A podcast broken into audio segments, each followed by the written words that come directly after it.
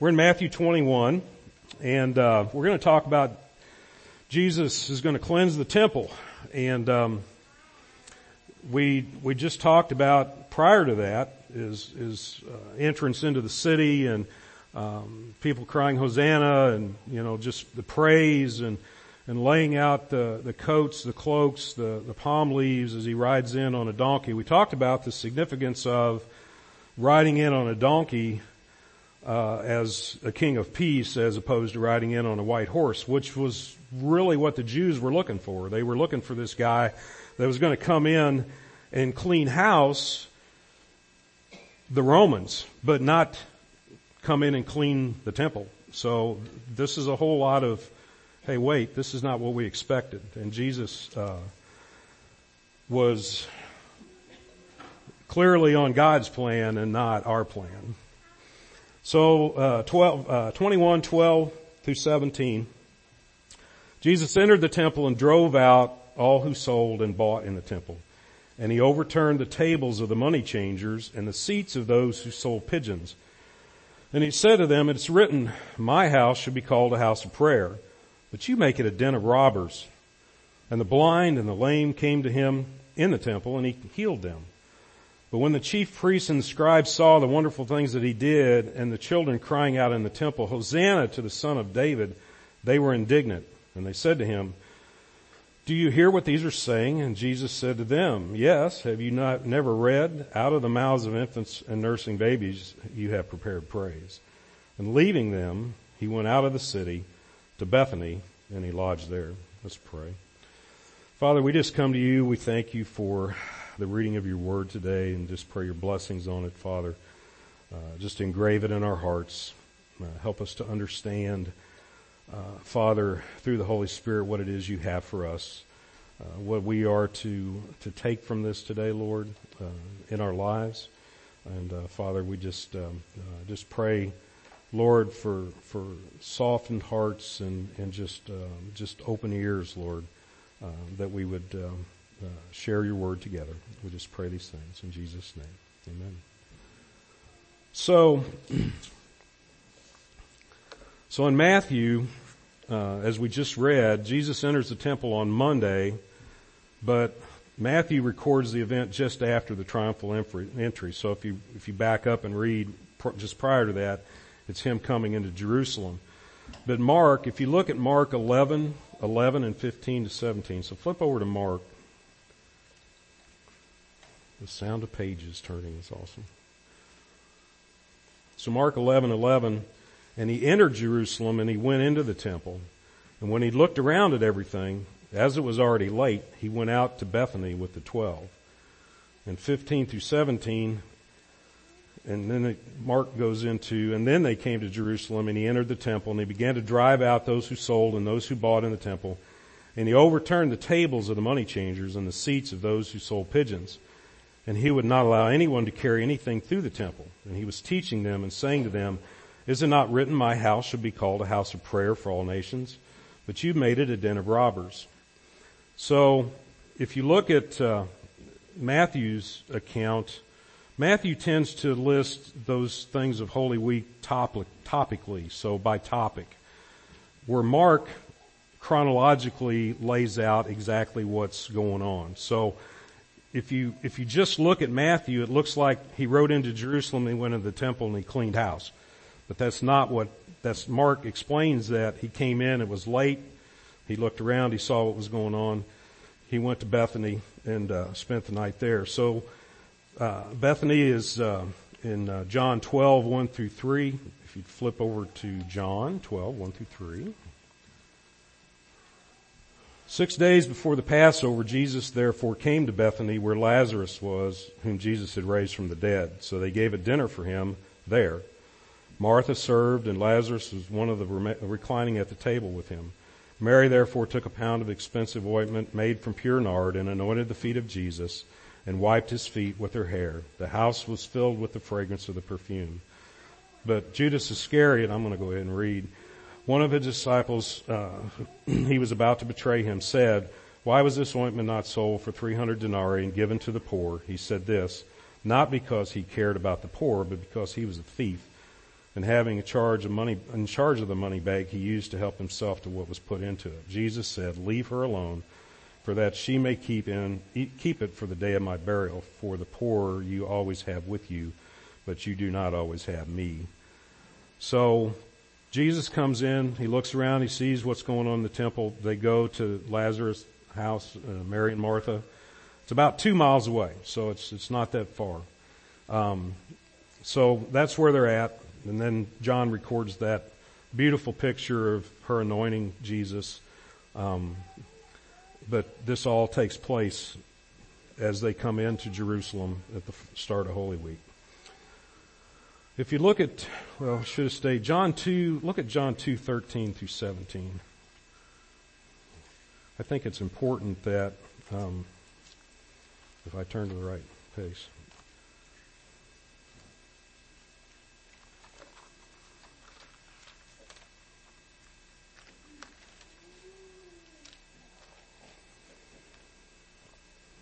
So this is, this is a a time where Jesus cleanses the temple, but it's a different time.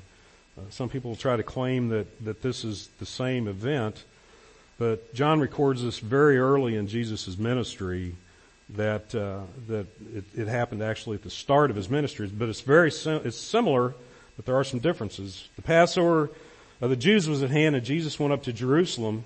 In the temple, he found those who were selling oxen and sheep and pigeons, and the money changers sitting there. He, made a whip of cords and drove them out, or drove them all out of the temple with the sheep and the oxen. And he poured out the coins of the money changers and overturned their tables. And he told those who sold the pigeons, take these things away, do not make my father's house a house of trade. His disciples remembered that it was written, zeal for your house will consume me. So the Jews said to him, what sign do you show us for these things? Jesus answered them, destroy this temple and in three days I will raise it up. The Jews then said, it's taken 46 years to build this temple and will you raise it up in three days?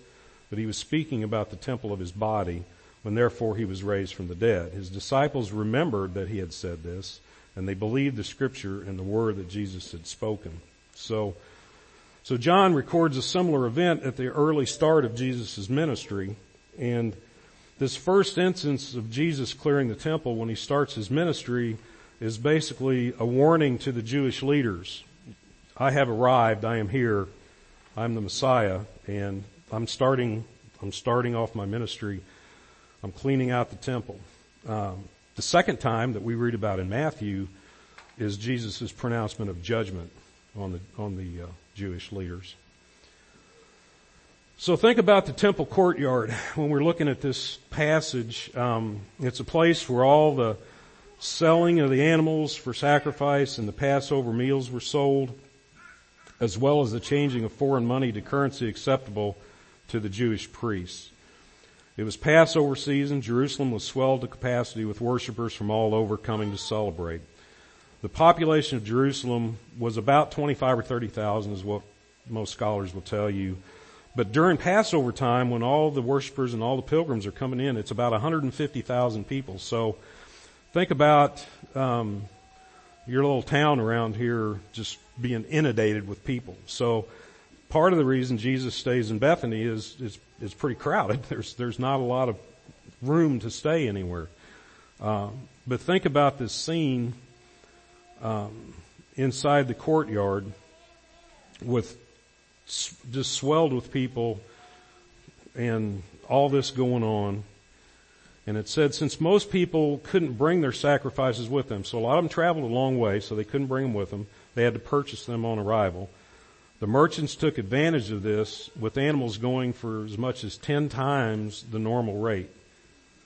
And uh, so since only Jewish currency was accepted, there was a 25% fee for changing what you had.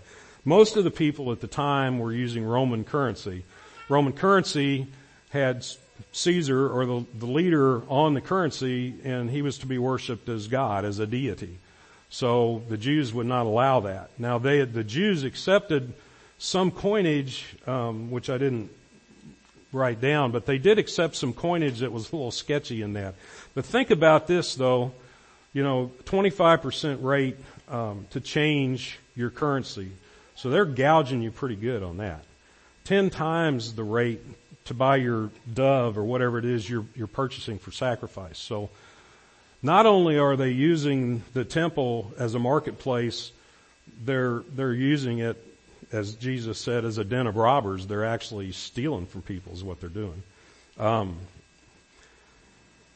you know, and people that know, you know, that we've been, we were at China when, when, went to China when, um, when we adopted Kai, or Jason Kelly adopted Kai. You know, you walked in there with your, with your U.S. currency and the guy changed your currency, you know, and, and you're like, I have no idea whether I got, cause I had no idea. I mean, you really, you didn't know.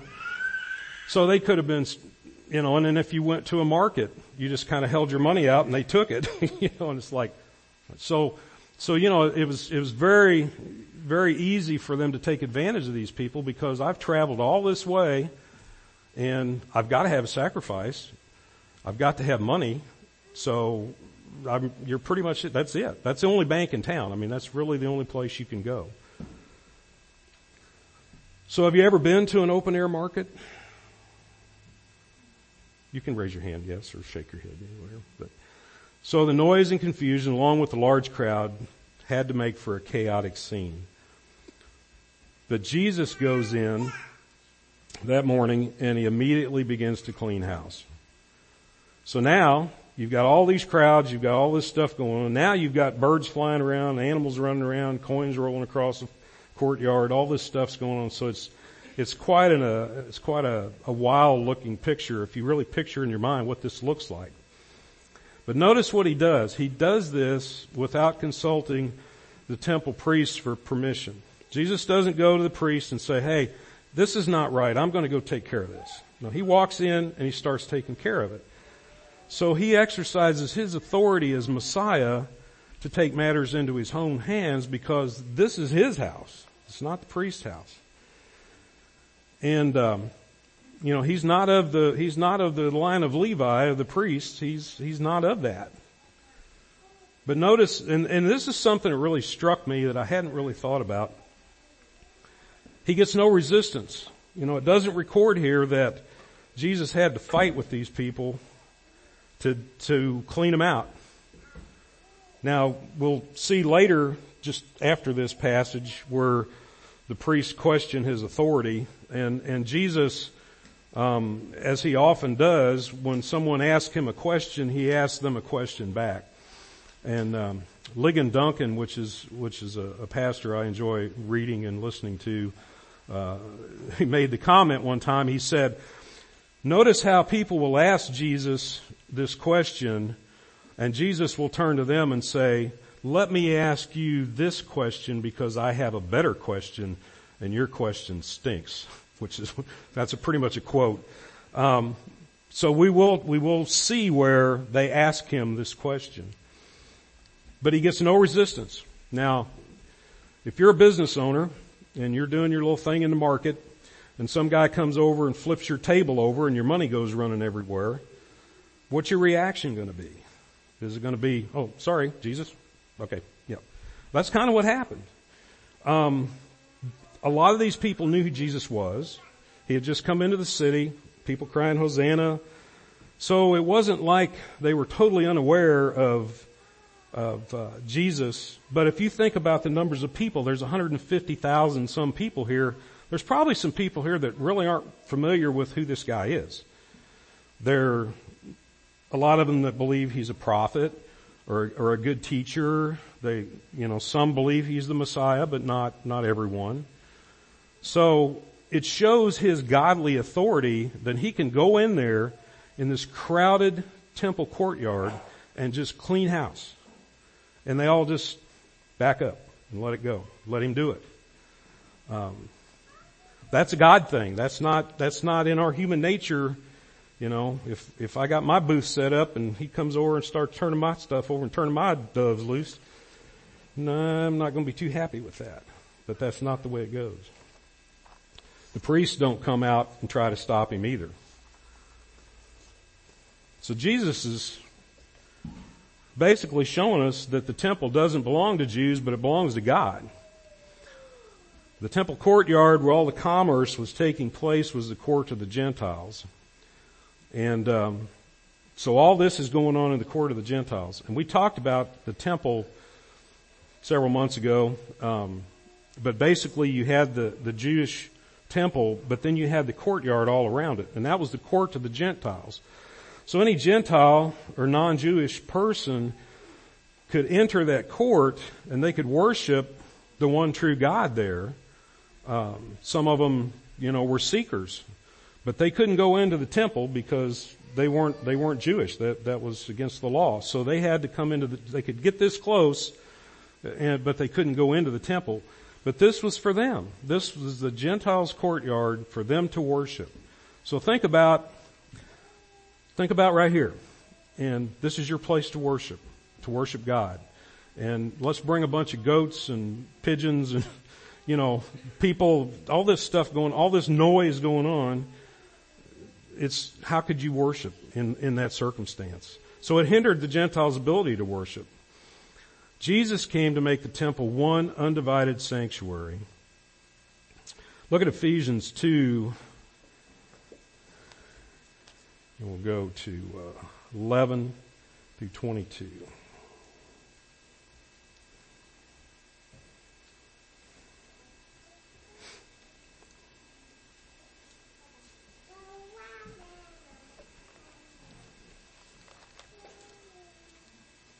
And we talked about this uh, several months ago or a year or so ago. so Ephesians 2, 11 through 22, it says, Therefore remember that at one time you were, you Gentiles in the flesh called the uncircumcision by what is called the circumcision, which is made in the flesh by hands. Remember that you at, were at one, that time separated from Christ, alienated from the commonwealth of Israel and strangers to the covenants of promise, having no hope and without God in the world. But now in Christ Jesus, you who once were far off have been brought near by the blood of Christ. For he himself is our peace, who has made us both one and has broken down in the flesh the dividing wall of hostility. By abolishing the law of commandments expressed in ordinances, that he might create in himself one new man in place of the two, so making peace and might reconcile us both to God in one body through the cross, and thereby killing the hostility. And he came and he preached peace to you who were far off, and peace to those who were near. So the far off are the Gentiles.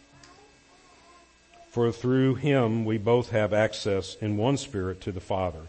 So then you are no longer strangers and aliens, but you are fellow citizens with the saints and members of the household of God, built on the foundation of the apostles and prophets, Christ Jesus himself being the cornerstone, in whom the whole structure being joined together grows into a holy temple in the Lord. In him you also are being built together into a dwelling place for God by the Spirit. So this is what Jesus came to do. He came to clean house. Really. That's what he came to do. He came to clean house and to bring us all together as one under him. So the Gentiles now, we're all Gentiles here, I think. We're all part of one family. In uh, 2113 he says, it's written, my house shall be called a house of prayer, but you make it a den of robbers. Uh, den of robbers refers to Jeremiah 7:11. I'm not going to go there right now, but uh, basically that's quoting Jeremiah 7:11. Matthew, uh, it also refers to in 20, 21:13 Isaiah 56:7. If you look at Isaiah 56, 7, I know we're jumping around a lot today, but I think it's important. Um, there was a um, pretty well respected pastor and author that uh, came out just recently, um, kind of demeaning the Old Testament. And um, he said part of our problem in churches today, retaining younger people, is our, and I'm not going to quote him because I don't have that in front of me, but basically a part of our problem in churches today, he said, was that we dwell on the Old Testament instead of just the New Testament. Um, needless to say, lots of very smart, uh, intelligent pastors have uh, been raking him over the coals the last few days. But uh, if we don't understand how this all ties together, then we're missing the mark because um, I, I like the, the little New Testaments that they hand out, the Gideon's hand out. Those are those are great. But the older I get, the more I'm concerned about that we're just focusing on the New Testament. Don't forget this leads all leads up to Jesus. Everything from the start of Genesis on is all about Jesus. So 56, 7 says, These I will bring to my holy mountain and make them joyful in my house of prayer. Their burnt offerings and their sacrifices will be accepted on my altar. For my house shall be called a house of prayer for all peoples. You know, Jesus is quoting that when he says that my house should be called a house of prayer. But remember, notice how it ends. We're in the Old Testament. It says for all peoples. So it's, it's God's plan. It's been clear from the start that we're all part of His family. You know, He showed, He showed holiness and how to be holy and how to keep the law through the Jews. But God was bringing us into this from the day, from day one. We were always part of the plan. So in 14, it says, And the blind and the lame came to him in the temple and he healed them. The priests were indignant. Now, indignant, if you look at what that word truly means um, in the Greek, is you know sometimes we think of indignant like you know no that this is this is extreme anger and indignation that they're showing here to Jesus. And it's partly because they believed in the, the sick and the lame were being rightly punished for their sins. Remember we talked a couple weeks ago about, you know, if you, if you had leprosy, it was because you were a sinner. If you were rich, it's because, you know, you were in God's favor. You know, that, that was the thought process that, that went through their mind. So blessings and curses or sickness were in their mind directly related to your sin or lack of in the eyes of God. But think about what we talked about a few passages ago that um, by the time Jesus came, hundreds of man-made laws had been added by the Pharisees in addition to what God's law says. So think about trying to keep that. So if your sin was causing you to be sick, there's no way to keep all these laws. So I'm surprised the whole lot of them weren't laying around sick or dead somewhere. You know, it's, so it doesn't, it doesn't add up to say your sin is making you sick. So that's what Christ has come to do, to show us that healing is, his spiritual healing can come, but because I'm a sinner doesn't mean, I mean, I'm not sick because I'm a sinner. Matthew 21:15 says, But when the chief priests and the scribes saw the wonderful things he did and the children crying out in the temple, Hosanna to the son of David, they were indignant. And they said to him in 16, do you hear what these are saying? And Jesus goes on. So, um, Hosanna, we talked about what that word means, salvation. Um, earlier in in um, in the Hebrew and the Jewish history, it was more of a cry of, you know, if you're drowning, save us, help me, help me, save us. And then it came to change a little bit to mean say just salvation. Uh, it used to be save please or save now. Um, in the Hebrews, Hashina Yah, or Hosanna is what it really sounds like. Uh, but the children are crying out, Hosanna, and they're testifying, it's a declaration of Jesus' deity, of who he is. So in 16, they say to him, do you hear what these are saying? And Jesus said to them, yes, have you never read out of the mouths of infants and nursing babies you have prepared praise? And that's a, that's a quote from, uh, uh, Psalm, uh, 21:16 or no, Psalm 8:2 if I can read right. So look at Psalm 8:2.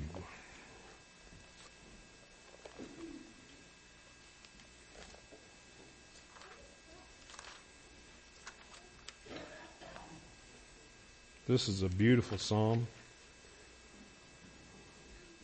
I'm going to read the whole thing before we're done.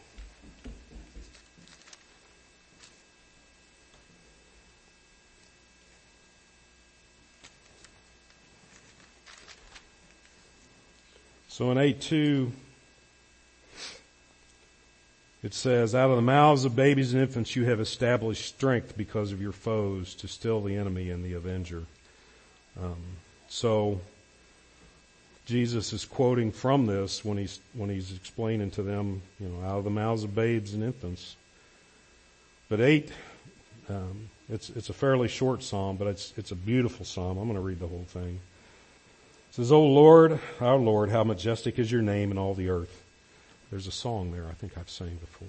You have set your glory above the heavens.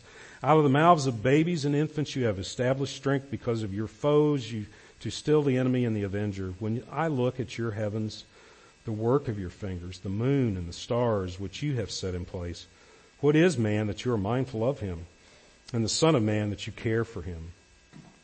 That you have made him a little lower than the heavenly beings and crowned him with glory and honor.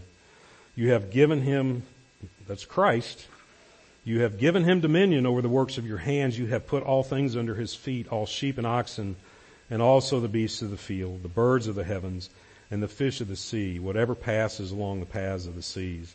O Lord, our Lord, how majestic is your name in all the earth. So if you think the Old Testament doesn't matter, that's pointing right to Christ right there. So when Jesus quotes this passage, the significance of what he's saying is not going to be lost on the priests. The children were praising him as Messiah, but something the priests were unable to see themselves. Jesus uses the weak to humble the strong. Um, think how many times Jesus said, "You must have faith as a child. Come to me as a child." All, all, always that faith as a child that Jesus talks about.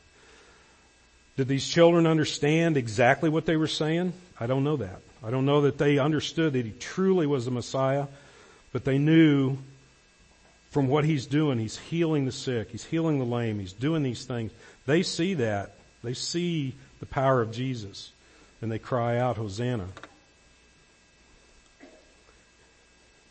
So after he quotes in Isaiah in 17 and leaving them, he went out of the city to Bethany to the house of Lazarus and lodged there. Um, a little word study on him leaving them will lead you to understand, as I said earlier, that this cleansing of the temple was his pronouncement of judgment. In a little study of the words in the Greek, you'll find that not only did Jesus just leave them, he turned his back on them. That makes me emotional. Jesus turned his back on these people because they had rejected him. Don't reject him. Don't reject him.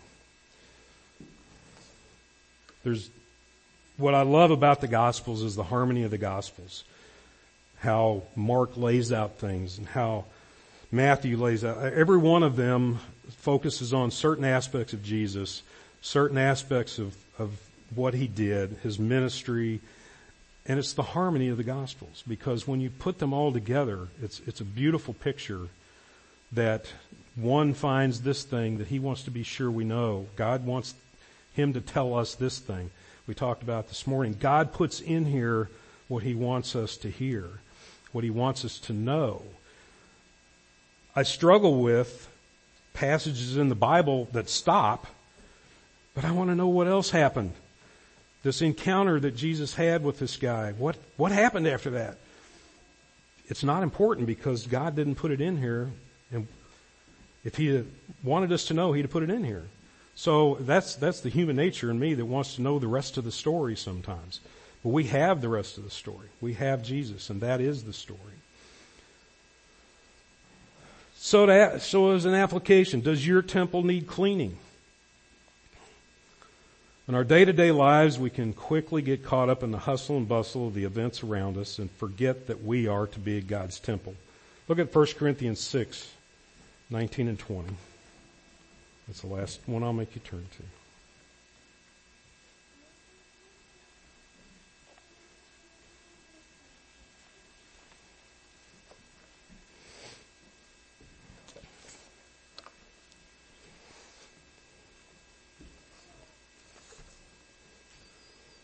Or do you not know that your body is a temple of the Holy Spirit within you, whom you have from God? You are not your own, for you were bought with a price. So glorify God in your body. We are God's temple. And I think uh, everyone can admit today that there's stuff in there that needs to be cleaned out. And that's uh, um, where we need to, to look to God, to, to Jesus to do that. Let Jesus come in and clear out your heart. He wants a relationship with us that honors and glorifies Him. The more noise there is around us, the harder it is to truly worship. Once the, temp- once the temple court was cleared, Gentiles could probably worship a lot better than all the stuff running around, all the noise. The Gentiles couldn't truly hear God's voice until he cleared that courtyard and he allowed an environment conducive to knowing him. That's where we're at today. You know, I ask, I ask you if, if you're a believer, um, pray that God will come in and clean out your heart. Create a clean heart in me, Lord, and a right spirit within me. That's the cry. And, uh, and that's mine too.